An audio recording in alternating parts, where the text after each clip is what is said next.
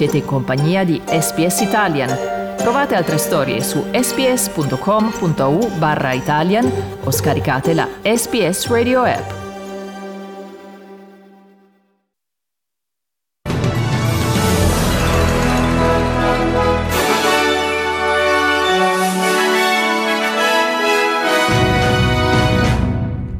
Australia ha esteso fino a marzo 2021 il sussidio Job Seeker. Italia registrati 35.000 nuovi casi e 580 decessi a causa del Covid-19. Stati Uniti, il segretario di Stato Mike Pompeo promette una facile transizione verso un secondo mandato presidenziale per Donald Trump. E per lo sport calcio, la Corte d'Appello della FIGC respinge i ricorsi di Roma e Napoli. Buongiorno e benvenuti al giornale radio di mercoledì 11 novembre. In studio con voi Federico Solchi.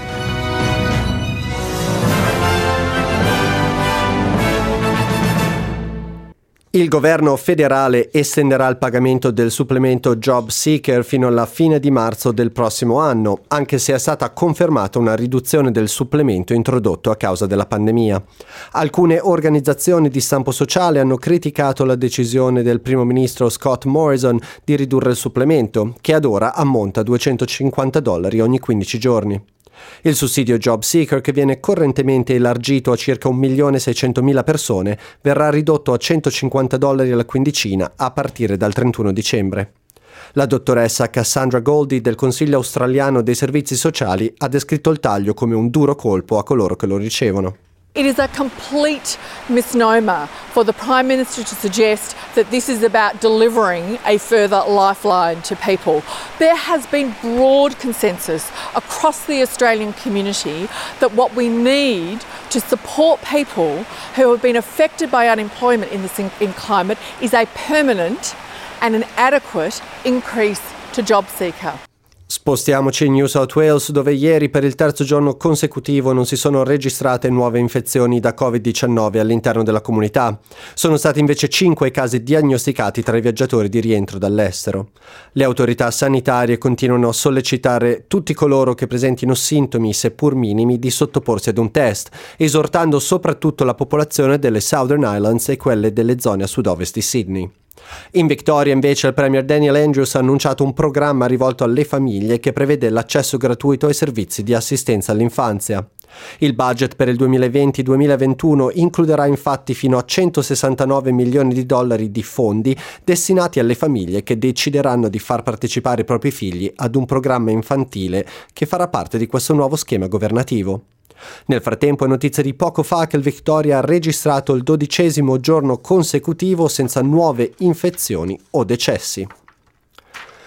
Natasha Stott Despoja, attivista contro la violenza familiare, è stata eletta nel Comitato per l'eliminazione della discriminazione contro le donne delle Nazioni Unite, la prima volta che un'australiana ricopre questa carica da 28 anni. Il comitato è composto da 23 esperti indipendenti sui diritti delle donne provenienti da tutto il mondo, selezionati in base al merito dopo la nomina da parte dei loro governi. Stott Despoja è la presidente del principale organo di difesa della prevenzione della violenza familiare, Our Watch, e da gennaio entrerà a far parte dell'ONU come unica rappresentante della regione dell'Oceania. Andiamo in Italia dove nella giornata di ieri sono stati oltre 35.000 nuovi casi di Covid-19 e dove si sono inoltre registrati 580 decessi. Per ritrovare numeri simili di vittime bisogna tornare al 14 aprile quando i decessi furono 602. Sebbene l'indice di trasmissibilità sembri andare verso una certa stabilizzazione, il numero dei ricoveri e quello dei pazienti in terapia intensiva vanno aumentando in tutte le regioni, con livelli che si avvicinano alle soglie definite critiche per la tenuta del sistema. Nella giornata di ieri le terapie intensive hanno fatto registrare un balzo di 122 pazienti e dal momento so- ci sono un totale di 2.971 persone che necessitano di assistenza alla ventilazione. A livello regionale, ancora una volta la Lombardia a registrare più casi, 10.955 in 24 ore, seguite da Piemonte, Veneto e Campania. Il presidente del Consiglio Superiore della Sanità, Silvio Brusaferro, ha dichiarato che il Paese si trova in una situazione di alto rischio e necessita quindi di misure di mitigazione, vale a dire misure sociali per rallentare il virus, ed ha inoltre aggiunto che fondamentali in questo senso saranno i comportamenti individuali.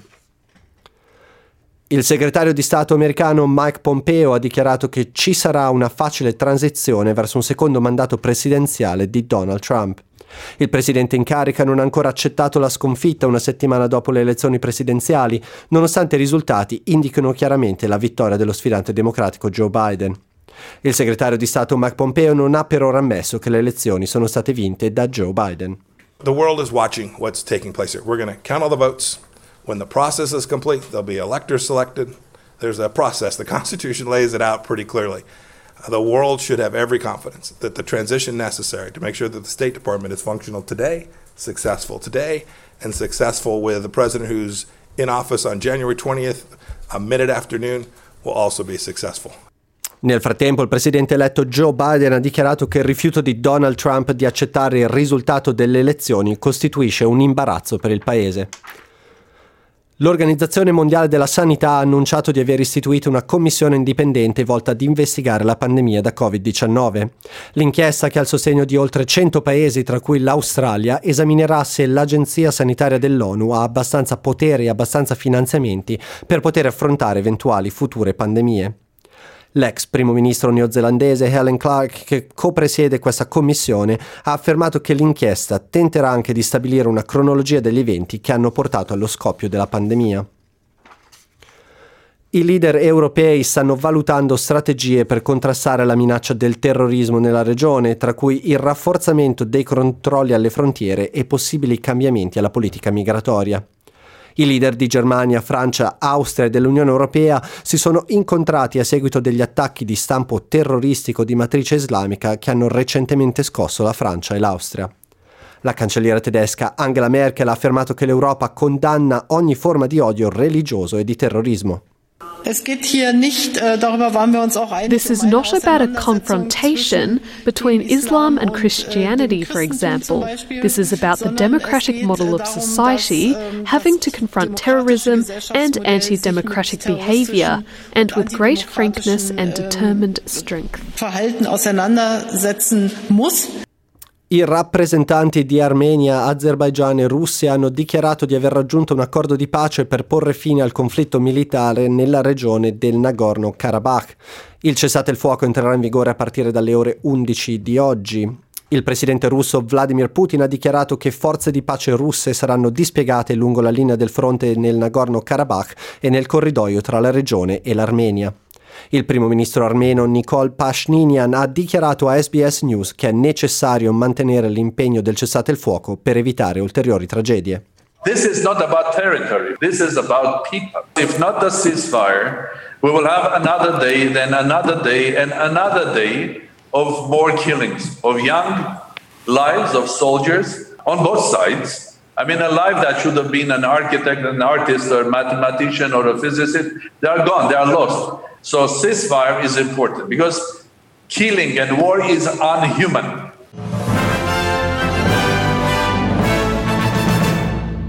Mercato dei cambi, un dollaro australiano vale 73 centesimi di dollaro americano e 62 centesimi di euro. Passiamo ora allo sport. La Corte d'Appello della FIGC respinge i ricorsi della Roma e viene quindi confermata la sconfitta a tavolino dei giallorossi per 3-0 contro il Verona per il caso di Awarà. Il giudice sportivo aveva sanzionato la società giallorossa con la perdita della gara del 19 settembre scorso e valida per la prima giornata della Serie A per aver schierato un calciatore non iscritto nella lista dei 25 della Rosa.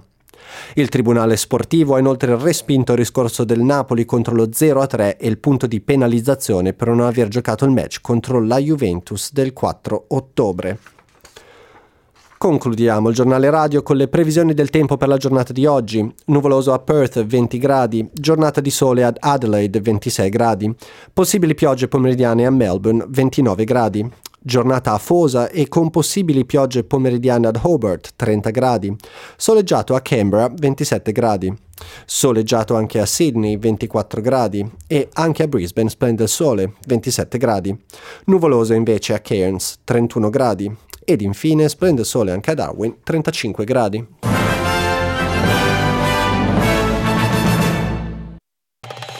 Volete ascoltare altre storie come questa? Potete trovarle su Apple Podcasts, Google Podcasts, Spotify o ovunque scarichiate i vostri podcast.